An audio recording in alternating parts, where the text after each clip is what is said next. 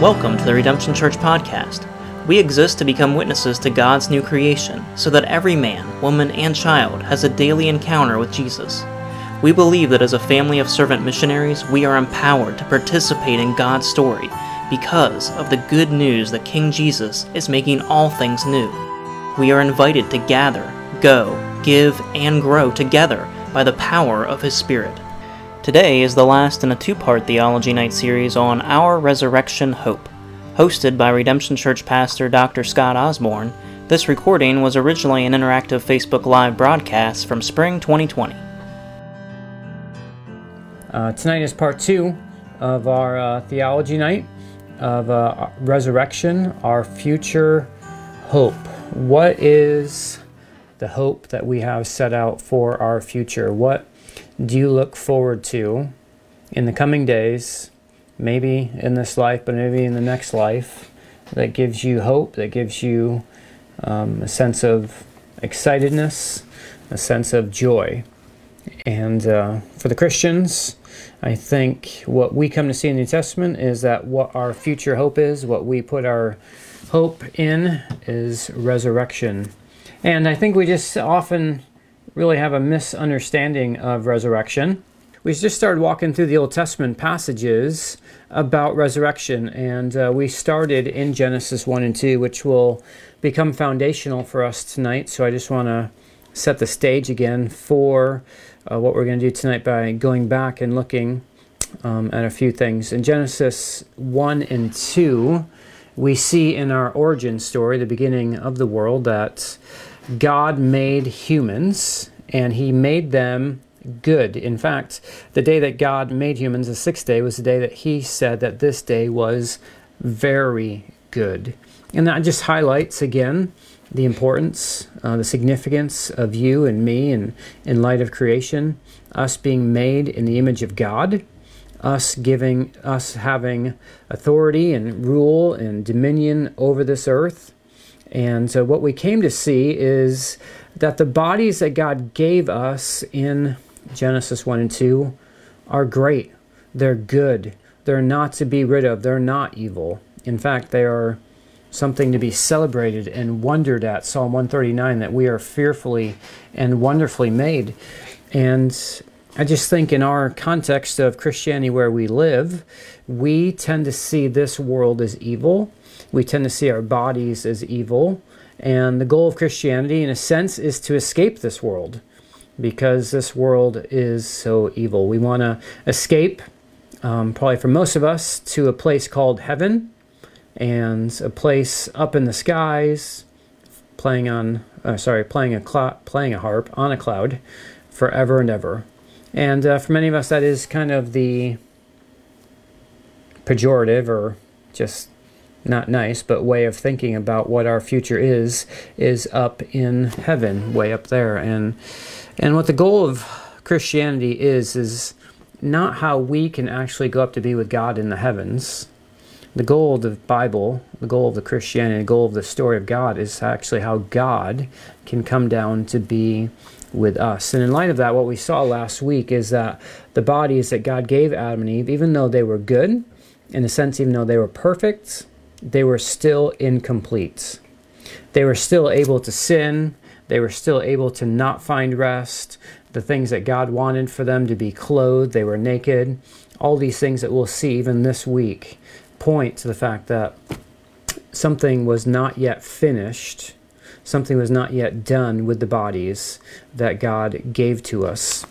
And so we saw in Genesis chapter 3 in the fall and the rebellion when the serpent, when Satan snuck into the garden, um, we saw that he tricked Adam and Eve, and part of that deception, part of that temptation that they gave into was death, and not just separation of God from them, but actually separation of their body um, from what it should be. And so they experienced physical death.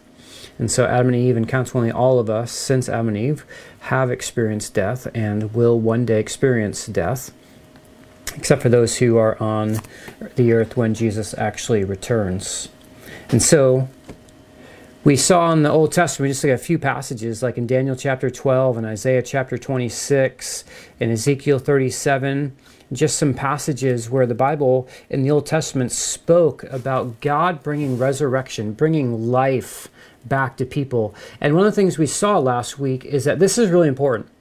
Really important that the that resurrection is actually the bringing back of the body and giving the body life so that resurrection, and this we're going to start this week with the New Testament, resurrection is not what happens to us after we die. Resurrection is not life after death.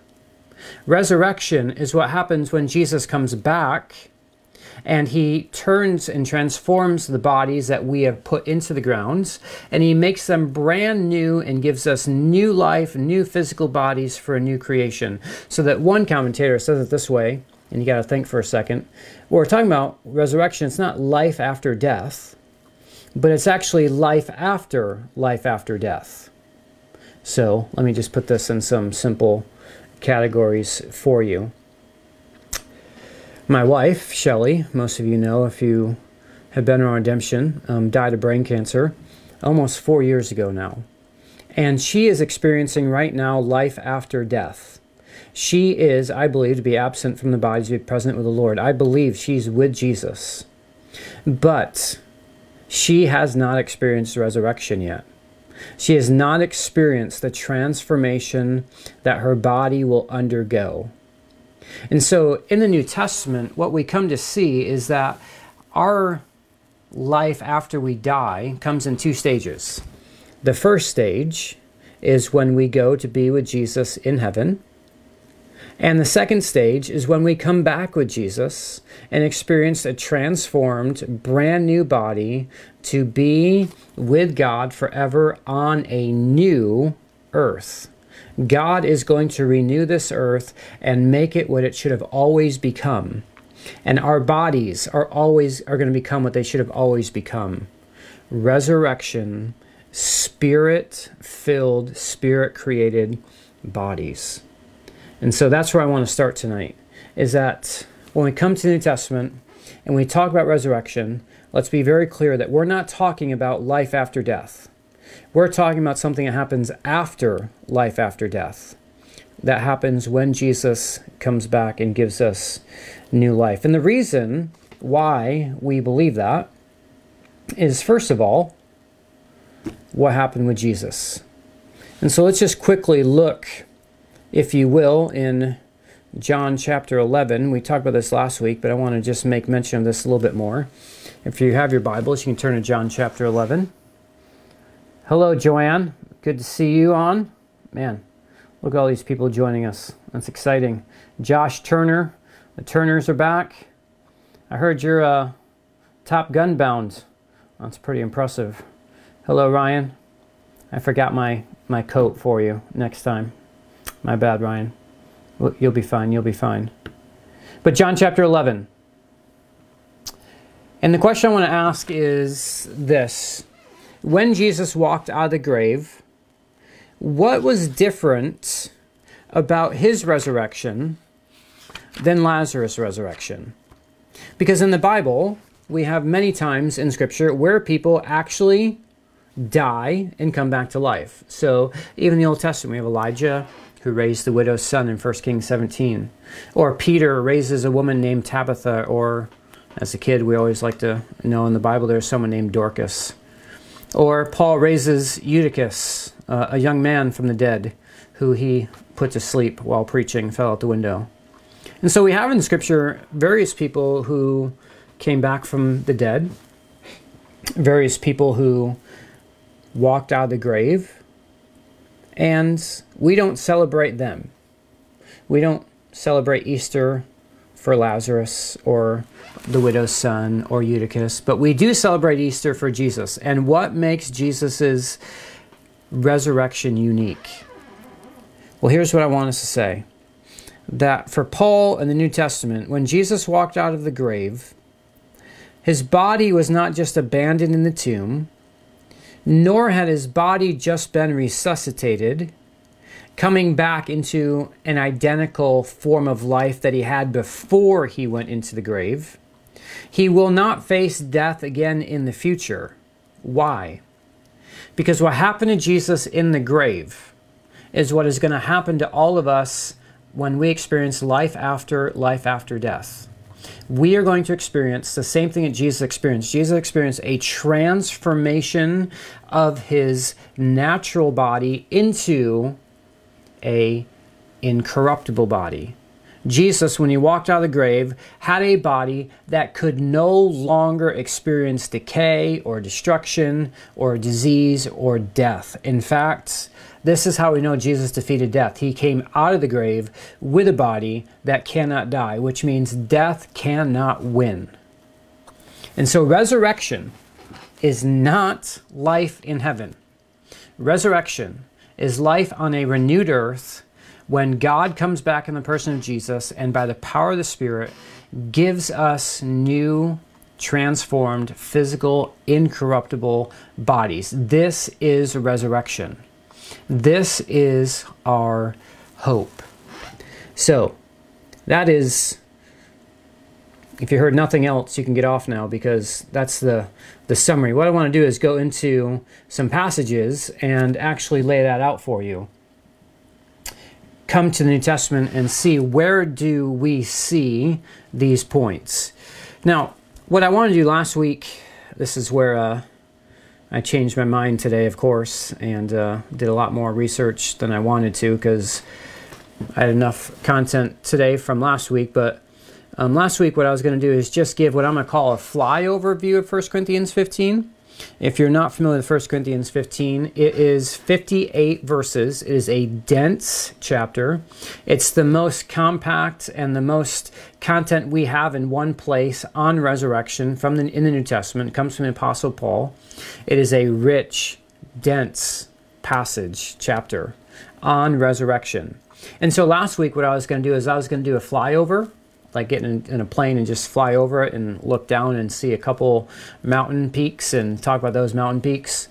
And uh, the more throughout the week as I was examining and looking at this passage, I wanted to do a swim through 1 Corinthians 15. And that's different than a deep dive. Okay, so we're not going all the way down. Okay, we're just going to come down a little bit and swim through 1 Corinthians 15 tonight. And uh, so hopefully that will be an encouragement to you. And so if you're in 1 Corinthians 15, let me just make a couple comments before we begin to um, jump in. And uh, well, look at all these people joining us. Hey, Joe and Sabrina, welcome. Welcome, welcome, Sharon. Hello. Got the bear. I like it. In 1 Corinthians 15, and again, I want you to know if you have questions, please feel free to put them on Facebook and um, I will seek to address them. And if you're like, this is boring, what does Revelation 20 mean about the first resurrection, why there's no second resurrection? You can ask that too. And, uh, you know, just ask anything you want on the topic of resurrection as well, and we'll kind of get to those. But 1 Corinthians 15, as I mentioned, we're going to do a swim through. Um, this is the most remarkable chapter in the New Testament on the resurrection. Paul is in the midst of what we'd call a Greek megacity. And when we say megacity, we might be talking about 50,000 people here. Okay, so this wasn't like New York City of multi, you know millions and millions of people, but probably close to around 50,000 people. And the people in Corinth had a wide array of beliefs about resurrection, about life after death. We kind of analyzed some of those last week, but this became a major issue in Corinth about people about how they didn't believe in the resurrection or they believed the resurrection had already come and it was a spiritual resurrection and there was great uh, you know issues great struggles in this church about the future about what the hope is for the christian. And what paul wants to tell them is that jesus has secured a resurrection for his people. However what he does is he wor- reworks the nature in which he shows how the resurrection is already here. One of the things we're going to see is just that there's a two stage event for us after we die. We go to be with Jesus in the heavens, awaiting our resurrection bodies. So we have that first stage in heaven and the second stage of coming down to earth. There's also a two stage way that the resurrection comes. And we're going to see in 1 Corinthians 15 that the first stage is Jesus, and the second stage is all of the people who follow him, all of his disciples. And so when Jesus awoke and walked out of the grave, he walked out with the first transformed resurrection body. And as Philippians chapter 3, which is one of my favorite chapters, we might get there a little bit later, it says, When he comes back, our lowly bodies will be transformed into his same body. We don't become Jesus, but we get the same type of incorruptible, transformed, resurrected body that Jesus has. And so those are the two stages first Jesus, and then us. And so we will all experience this resurrection. We will all experience our resurrection after Jesus. And we should say this that no one to this point, other than Jesus, has experienced resurrection. He is still the sole person in all of history to experience resurrection. Let me um, go back and uh, make one point about life after death. Uh, it says in John chapter 14, and uh, we're just going off the cuff here, so I'm going to open my Bibles if you want to keep your finger in 1 Corinthians 15 because we're going to come back there. But let's go to John chapter 14 just for a minute because I think this is an important part because you may, in one sense, have heard all the things that I'm saying to you. But I think if you're honest with yourself, the things I'm saying to you are not what have been traditionally taught in evangelicalism. We still think of this dual reality of heaven and earth and this idea that we are trying to get out of this earth so that everything is about heaven. And so in John chapter 14, one of the famous passages that we think about this is when Jesus and um, Thomas and the disciples are talking. He says in John chapter 14, verse 7 Lord, show us the Father, and we will be satisfied. Um, and so Jesus goes on to say that he is building a mansion, which is the King James word, that we're actually, let's just start in chapter 14, verse 1. Don't let your hearts be troubled. Trust in God, trust also in me. There is more than enough room in my Father's home. If this were not so, would I have told you that I'm going to prepare a place for you? When everything is ready, I will come and get you so that you will always be with me where I am, and you know the way I am going. So in John chapter 14, we get this imagery that Jesus is going away and he's preparing a home, he's preparing a dwelling place for us. And he's going to bring us to that dwelling place. And so we get this imagery that we're going to be playing football in the backyard, thanks to Christian evangelical music, and get this idea that we're going to be floating up there, doing stuff in the heavens, in the room that God has prepared for us. The King James actually translates this word mansion. And, you know, so we get this idea that we're going to get this huge house. The Greek word actually has the connotation of, I'm going to say this, of a hotel room. So, one of the things Shelley loved to watch that I never could get into was a show called Downton Abbey. Even after she died, I tried to watch it in honor of her, and I just couldn't. It was just, for me, the movie was great. It was a two hour thing. It was done, right? You know, it wasn't this long, drawn out drama. But one of the things you see is in the King James version of Mansion, it's actually kind of got that house in mind. That Jesus is going to prepare a house for us. He's going to let us stay there. But in that show, and if you watch any of those Elizabethan era shows, when people had big houses, people would regularly, routinely come in, stay for the night, and then continue on their journey. And this is the imagery that Jesus is presenting in John chapter 14. That life after death is that we're going to go to be with Him, that He's preparing a place for us. But that is not our final eternal dwelling place. Our final eternal dwelling place is life after life after death. When Jesus comes back, we follow Him and come down. But again, John chapter 14 is just another example of a passage in Scripture where we have this tendency that our afterlife is up in heaven for all of eternity, when in reality, that is not what the New Testament is actually teaching us. And so, oh, it's just a little uh, sidebar I had to throw out there. But I'm trying to help us to see is that we have this view of the afterlife that I think needs to be reshaped. We have this view of the afterlife that we need to reorient our life around something different, a better hope, a more enduring hope, a more exciting hope. In fact, as one author says, you might be surprised by the hope that we actually have. And so we come to 1 Corinthians 15 to look at Paul's single greatest argument about this hope, and let's kind of work through it together. I'm not going to read all of it for you, um, but what I want to do is set the stage in 1 Corinthians chapter 15 uh, and verses 1 through 11. I'm not sure how many of you are with us tonight are familiar with this particular passage and for those of you who are really familiar with it, please bear with me as we read through some verses together. And those of you who are not familiar with 1 Corinthians 15, I encourage you to think through what the Bible is actually teaching us. And so in 1 Corinthians chapter 1 through 11, 1 Corinthians 15 verses 1 through 11, I'm just going to read the first three or four verses. Paul says this, "Let me remind you, brothers, of the gospel, of the good news I preached to you. You welcomed it, and then you stood firm in it.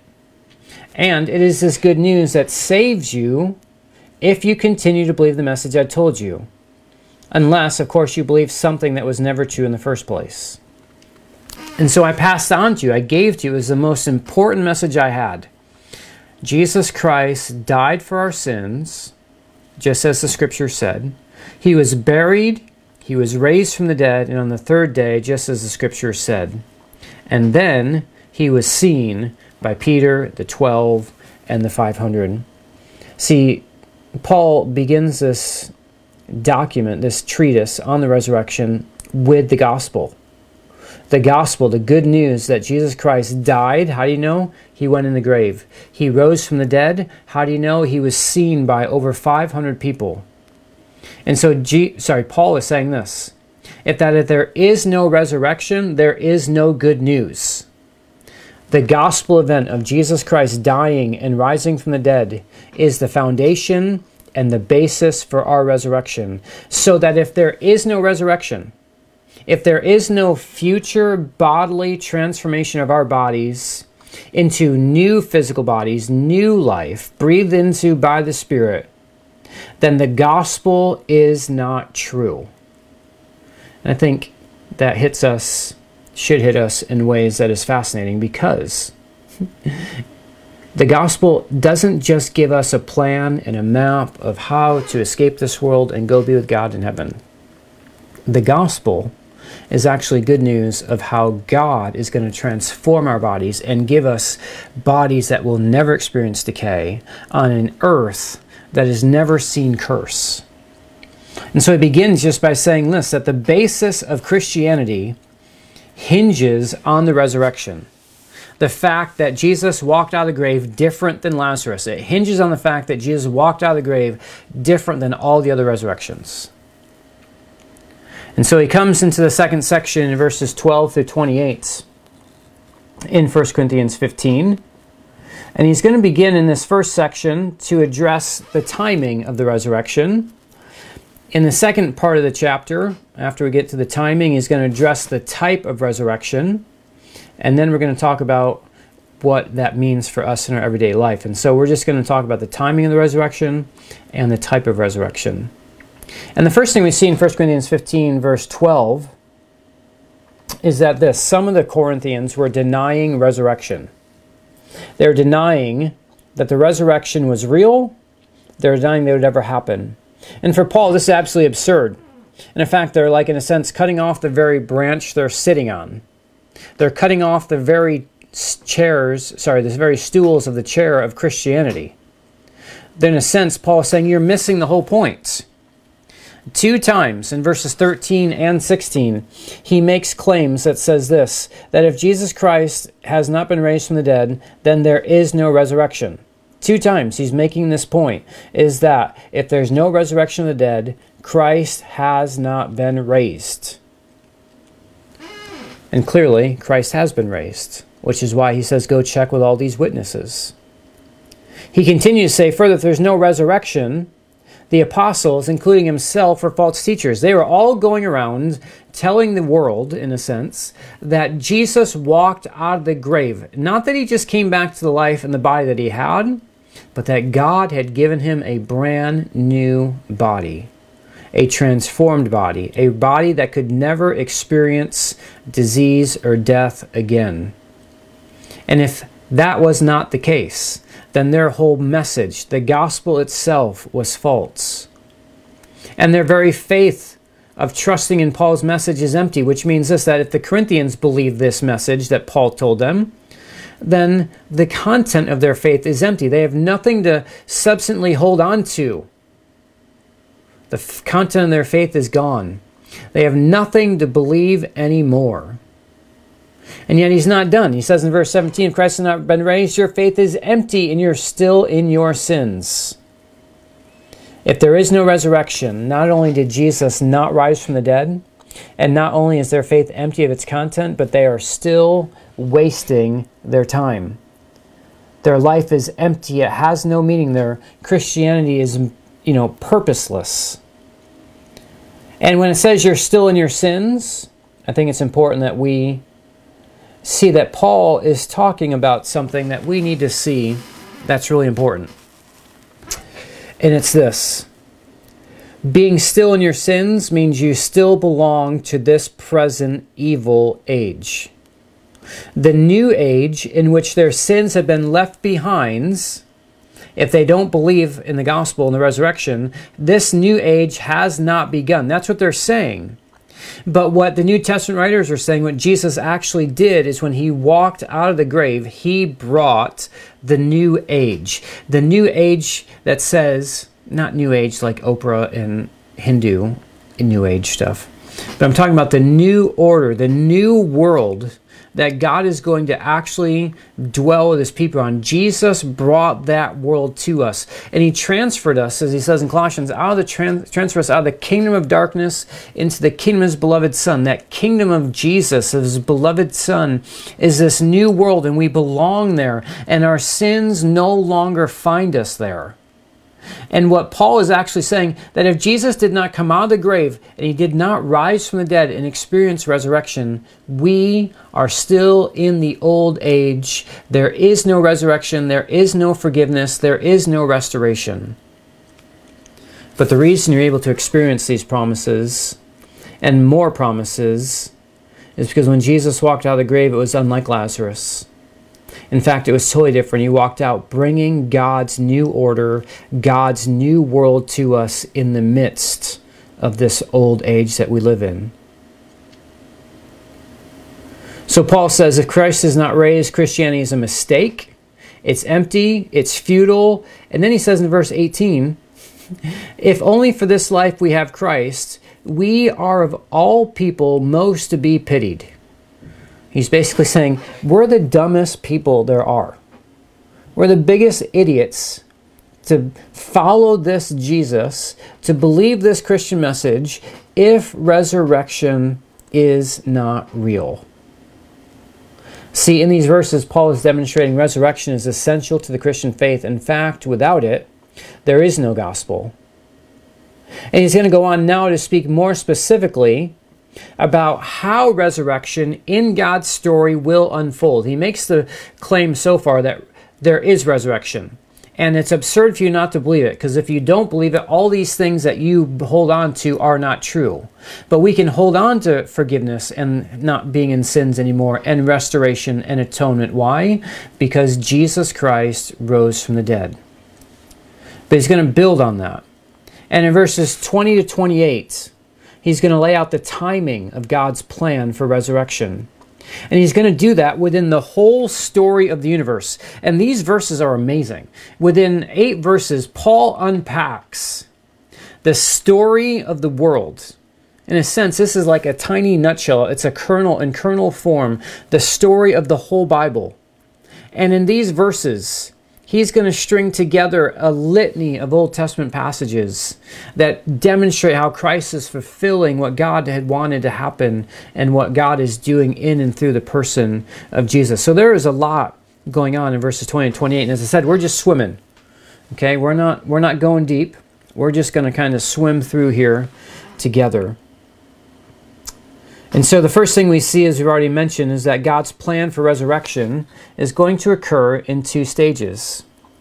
The first stage, Paul describes this Jesus is the first fruits. And then all of his people will act as the harvest.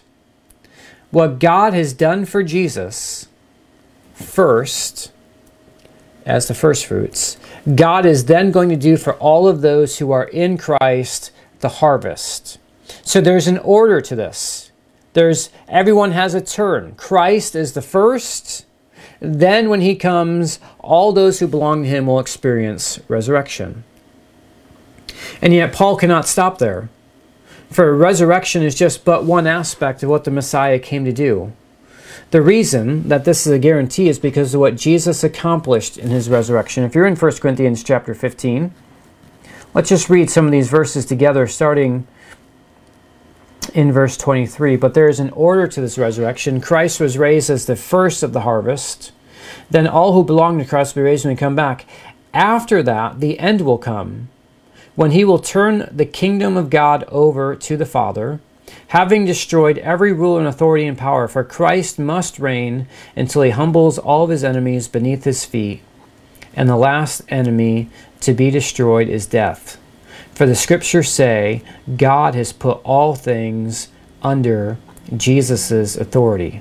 Of course, when it says all things are under his authority, that does not include God himself, who gave Christ his authority. And so here is the order is that Jesus, when he comes back, is not only going to give us these transformed bodies, but when he comes back, he's going to destroy all rule. He's going to destroy all the powers of this world. He's going to put to death all the powers that behind all these nations. And he's going to cast Satan and all of his demons and his minions into the lake of fire. And he's going to judge all of those people who have rejected him. And he is going to bring order to God's new worlds. This is what Jesus is coming to do. And what he does is he strings together a bunch of Old Testament passages. And for like geeks like me, I love seeing how these Old Testament passages influence the way Paul thinks, the way Paul writes. And so he, in these verses, highlights Psalm 8 Psalm 8 is the psalm that begins with How majestic is our God, how majestic in all the earth he is. And it speaks a little bit later to how this psalm hum- gives humanity vocation to rule over the earth under the authority of God. Psalm 110 is another messianic psalm about the Messiah, about Jesus. And this is the most quoted Old Testament passage in the New Testament regarding Jesus. And it speaks of Jesus conquering all of God's enemies and enthroned to God's right hands. And in Daniel chapter 2 and Daniel chapter 7, it speaks about God's coming kingdom, in which the Son of Man will be given an everlasting kingdom that will be shared by all of God's people. And so you have all of these passages in Psalm 8, Psalm 110, Daniel 2, Daniel chapter 7 coming together in this rich, rich passage of scripture that says in verse 25, Christ must reign until he humbles all of his enemies beneath his feet, Psalm 110. And the last enemy to be destroyed is death, Isaiah. And the scriptures say God has put all things under his authority, Psalm 8. So the point is, is that when Jesus walked out of the grave.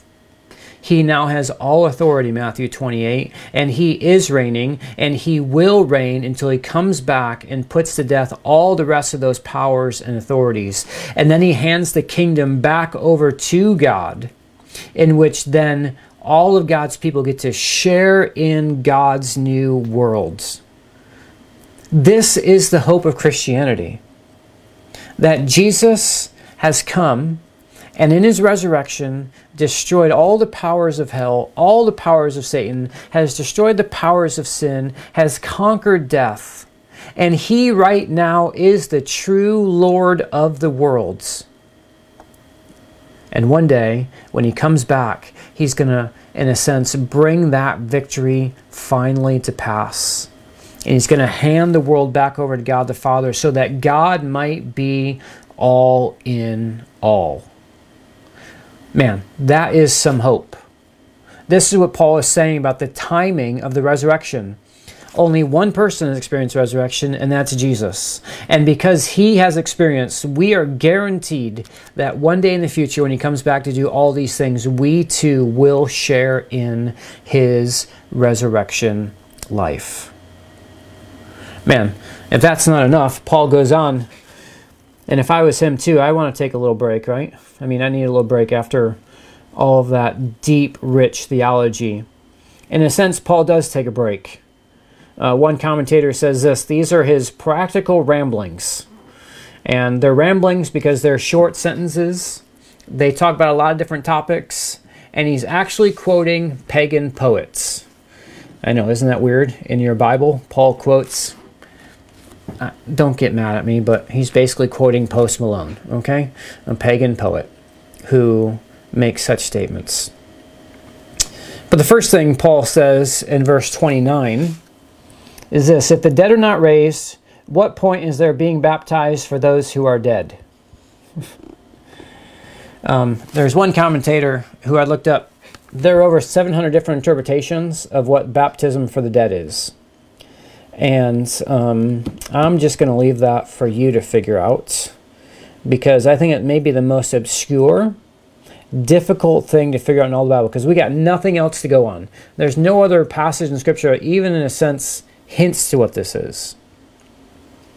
But the majority opinion, if you're just wanting to know what most people, most Christians believe, is that the people in Corinth had relatives who had died, who had believed the gospel, but had died before they were able to be baptized. And so their relatives and friends would be baptized for them via proxy. Because what baptism is, is a picture that you have died with Christ and you have been what? Experienced resurrection life.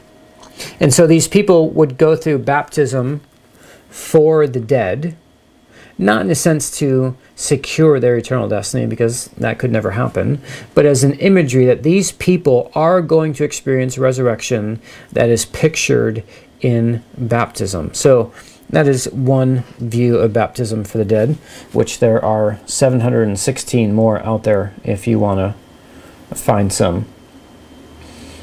You're sure the Greek poets are better than Post Malone? Those are some fighting words right there, Luke. I'm just kidding. I'm sure they were way better than Post Malone. Far less uh, eye tattoos, too. Um, I'm also reading Garrett's question here, so give me one second here. For those of us raised on belief so you can get to heaven, do you think the hope of bodily resurrection on a renewed earth changes how we might live in this present life in 2020? I think it definitely changes. And um, I'm gonna, if I don't answer that by the end, Garrett, you're here with me. Just tell me to answer your question for you. But I think it changes tons of things. Um, and I'll hint at a few of those. But here's one thing that it changes. And if you're still um, in your in your Bible there with me, and you're in verse 32 and 33 of 1 Corinthians, um, I want to read a couple verses there in 1 Corinthians 15, verse 32 and 33, because I think we find actually, that's a good segue. Thank you, Garrett. Um, a segue into how it changes. Paul says this Let us eat, drink, and be merry, for tomorrow we die. And now here we get Paul quoting a uh, pagan poet that says this Bad company ruins good morals. If you're like me, you're just thinking Paul's quoting the book of Proverbs, right? uh, but he's actually quoting a uh, Greek pagan poet. And notice the connection here. You'd almost think that Paul is like just himself almost drunk, you know, doing like a crazy change. We were talking about resurrection, this glorious plan that God has for the world, and now we're talking about baptism for the dead, and now we're talking about bad company corrupts good morals. What is Paul doing? What is Paul thinking? Well, when Paul says, Let us eat, drink, and be merry, for tomorrow we die, he's quoting Isaiah chapter 22. In Isaiah chapter 22, Israel had forgotten God. They would not listen to God's call to repent. God was calling out to them to repent and turn from their sins. And instead, they didn't listen to God. They continued to celebrate, they continued to do their pagan festivals. And basically, they would eat and drink for tomorrow they're going to die. They didn't trust in Yahweh. And Paul states this in like the context of the resurrection that if the resurrection is not true, you're still dead in your sins, and you might as well eat, drink, and be merry, for tomorrow you will die. This is one implication that the resurrection is real, then it gives us meaning to our life right now. That life isn't just about let's eat, drink, have a great time because life has no meaning and tomorrow we're just going to die. In fact, life is filled with meaning right now in light of our future hope. But other pagans also agreed with this philosophy. One group of Greek, Luke may be able to help here a little bit, are the Epicureans. The Epicureans thought this way of eat, drinking, and be merry. And they also thought, people thought uh, in that day that living this way leads to bad ethics. So, what Paul is basically doing is he's putting together these bunch of thoughts about eat, drink, be merry, tomorrow we die, and bad company corrupts good morals. And what he's basically doing is saying is this is that if you're hanging around people who have no hope for the future, those people are actually going to corrupt your ethic, your morality, and your behavior. So that Christians who have a hope of resurrection actually have meaning to why they live their life today. So that in one sense, the basis for our holiness, our ethic as Christians, is rooted in the resurrection. Such that if there is no resurrection, do whatever you want because nothing matters. And when you hang around with people like that, just know that even Greek pagan people knew that people who had no hope for the future live a certain way and they corrupt people around them. So, those are Paul's ramblings about baptism for the dead and about who you hang out with and what you believe because of how it changes your holiness. And I lost my entire page that had all, there it goes right there. So, mm-hmm. making sure I'm not missing anything from any of you. So, we've talked about the timing of the resurrection. We've talked about some ramblings of the resurrection. And now in verses 35 through 49, Paul is going to deal with the type of resurrection.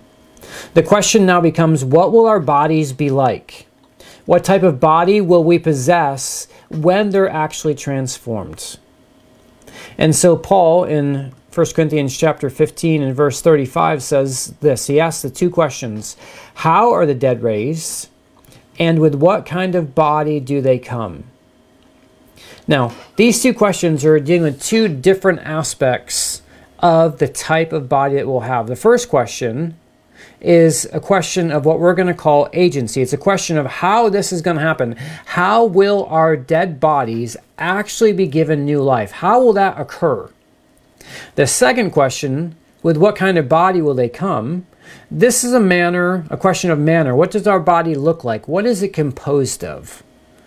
So Paul wants to address the type of resurrection based on two different criteria. Number one, how, where does the power come from? And two, what will it actually look like? And so as he answers these two questions, he refers to an agricultural concept of sowing and reaping. When you plant, you don't put wheat in the grounds, but the seed. You don't put cauliflower in the ground, but cauliflower seed. You don't put tomatoes in the ground, you put tomato seeds in the ground. This is his point. Is that the seed is what goes in the grounds. And Paul is saying our bodies will be planted in seed form in death.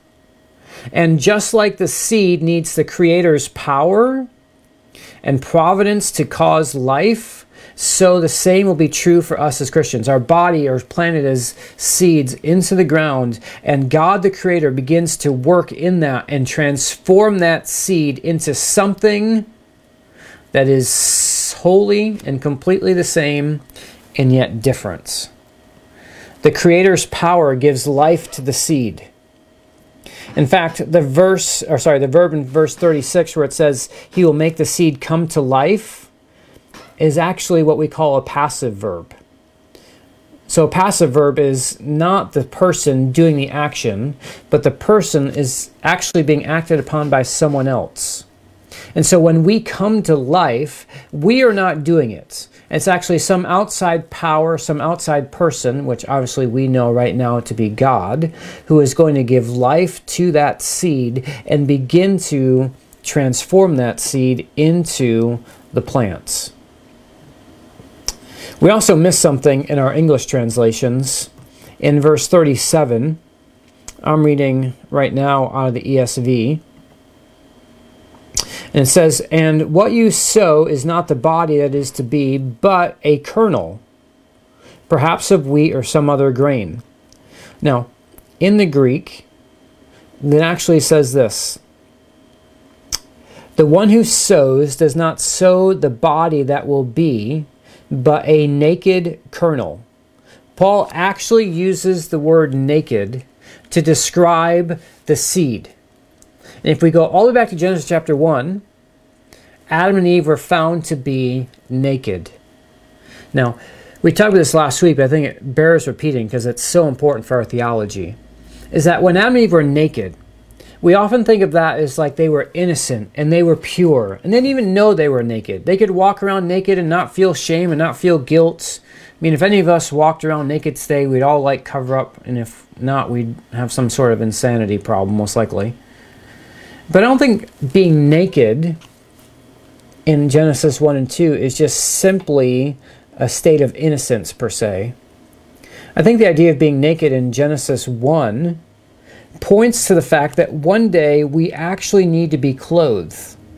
That our body is naked in Genesis 1, but it's not going to always stay naked. In fact, it's going to be clothed one day. It needs more, it needs clothes on it. In 2 Corinthians chapter 5, Paul says this Meanwhile, we groan, longing to be clothed instead with our heavenly dwelling, because when we're clothed, we will not be found naked. What is Paul saying, 2 Corinthians chapter 5? That we want to be clothed, that there's coming resurrection one day. When resurrection occurs, we will actually be clothed. Now, will there actually be clothes in the resurrection? I kind of think so. But I think the imagery is more of like a metaphor, more of like a picture. That in Genesis 1 and 2, Adam's body was not everything it was supposed to be. And its body would not be everything it was supposed to be until resurrection occurred. And so Paul is making this contrast between a naked kernel and a plant that grows up that is actually clothed. Now, in these next couple passages, or next couple verses, Paul begins to make some contrasts. As we jump into 1 Corinthians chapter 14, if you want to start in verse 42, he says, So it is with the resurrection of the dead. What is sown is perishable, and what is raised is imperishable. It is sown in dishonor, it's raised in glory. It's sown in weakness, it's raised in power. So Paul is just making, if you look at those verses in 1 Corinthians 15, 42, these contrasts between the first body that we have now and the new body that's coming. One is perishable, it will die. The next one is imperishable. One is sown in dishonor, but it's raised in glory, it's given honor. One is weak, one will be powerful. But then this last contrast, I think those first three are self explanatory. We don't need much help to process that. But this last contrast, I think, needs a little bit of work. It says in 1 Corinthians 15 44 that this body is sown a natural body and it will be raised a spiritual body. So, because we live in the West, because of our dualistic life that we believe the distinction between heaven and hell are completely different, when we hear spiritual body, I don't know what comes into your mind. I wish I could just hear all of your uh, comments and what you actually think spiritual body means. But for most of us, when we hear the word spiritual body in 1 Corinthians 15, we probably think of not a body with flesh and blood, but probably like, uh, you know, a body that is like the angels. A body that is fit for us when we go up and to live in heaven. See, it is right there, Scott. We have spiritual bodies, and we're going to live forever in heaven with these spiritual bodies because our natural body, our physical body, is in the ground, and what we get raised to is the spiritual body. Is that what Paul is saying? I don't think that's what Paul has in mind at all. In fact, all we have to do is read 1 Corinthians, and we'll see Paul use these same two words between natural and spiritual and see how he uses them. So you might be familiar with these passages in 1 Corinthians chapter 2. It says, The natural person, and this is the same one, the same body, this natural body, does not accept the things of the Spirit of God, for they are foolishness to him. So, what is Paul saying? Clearly, in this context, to understand the difference, who can understand the Spirit of God? People who are spiritual. Who are the people who can understand God? The people who are natural. And so, the comparison being made in this context is between those who are guided and indwelt by the Spirit of God and those who are not indwelt and guided by the Spirit of God. Who are the people that don't think Christianity is foolishness? Who are the people that think that resurrection is real? Those are the people who have been indwelled by the spirits. So these adjectives of natural body and spiritual body in 1 Corinthians 15 44 are not describing the composition of the bodies, like what they're actually made of. They're describing what gives life to the bodies. See, the natural body in 1 Corinthians 15 and in 1 Corinthians chapter 2, what gives life to the body is just the natural life that all of us have and experience. The spiritual body is when the Spirit of God is going to come upon the people of God and breathe new life, new creation into them. See, this is what new creation is all about. New creation, or sorry, old creation, first creation, the breath of God came into people and gave them natural life. But there's coming a new creation where the Spirit of God is going to breathe into these people new life. So, what I want to do is come back to 1 Corinthians 15 44 and just make this comment. When it says it's sown a natural body and raised a spiritual body, what Paul is contrasting is that one day, this resurrection physical body that you and I actually have will be breathed into by the Spirit of God and transformed. Because Jesus is the life giving Spirit. And we find that passage a little bit later in verse 46 but it is not the spiritual that is first but the natural and then the spiritual. So here's the order is that these bodies the spiritual comes second and the first man was from the earth adam a man of dust and the second man comes from heaven as was the man of dust, so also are those who are of the dust, and as is the man of heaven, so also are those who are of the heaven. 1 Corinthians 15 48. And so just as we have borne the image of the man of dust, we also will bear the image of the man of heaven. Here's Paul's conclusion. It's just like Philippians chapter 3. Our lowly bodies be transformed into the same glorious body of Jesus. We will bear the image of the man of heaven. But Paul begins to close this section in 1 Corinthians 15, verse 51, after telling us that here's the gospel, it's based on the resurrection, after telling us about the timing, it's going to come in this two stage process that Jesus is first, and we will follow him. And then when he talks about the type of resurrection, It's going to be very similar to our bodies, but different. It's never, this new body is never going to experience decay, never going to die, never experience disease. Now he begins to address the question well, what about those people who are here when Jesus returns? Will they experience resurrection? Wouldn't it be great if Jesus came back today? It'd be great. Quarantine would be over. And we can walk wherever we want to walk and never be afraid of anything again. But what about those people who really are here when Jesus comes back? Paul says this I tell you a mystery. And a mystery is not something that we have to dig into and find all the clues. It's something in the Old Testament that was hidden, but now when Jesus comes, there's a light bulb moment. And the light bulb moment is this is we're all going to be changed. Even those people who are here when Jesus comes, they will experience transformation. And it's going to happen instantly, in a moment, in the twinkling of an eye. The trumpet will sound, the dead will be raised imperishable, and we will all be changed. So, again, notice this Paul very rarely is redundant. He rarely repeats things over and over again for the sake of effect. And here he does it in one of the few times in all of Paul's writings. He repeats something in verses 53 and 54.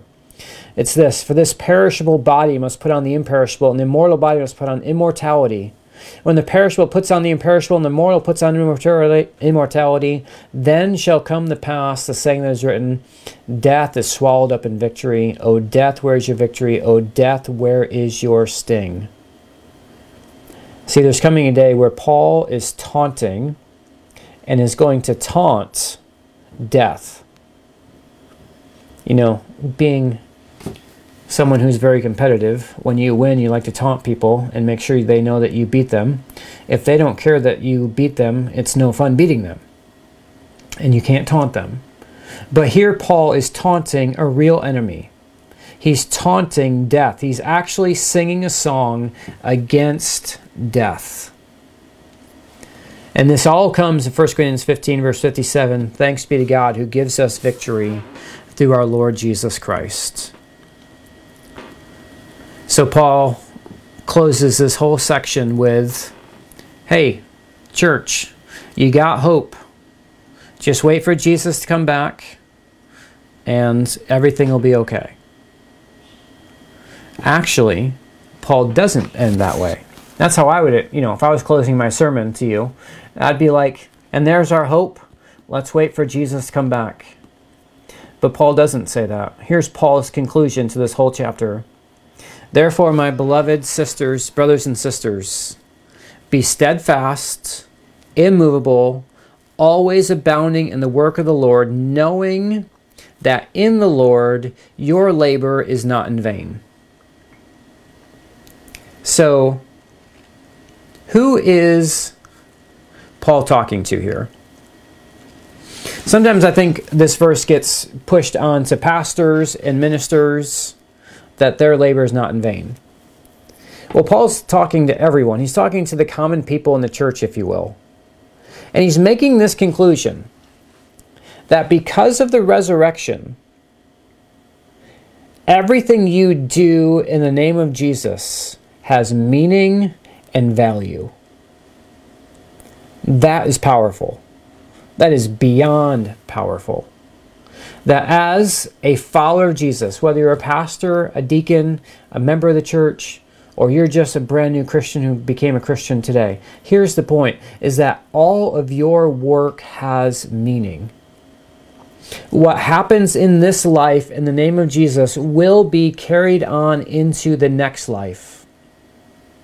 What you do in the name of Jesus right now has reverberations through the dimension into that new world. So Paul says, Be immovable, be steadfast, knowing that everything you do right now is, in a sense, impacting and affecting the world to come.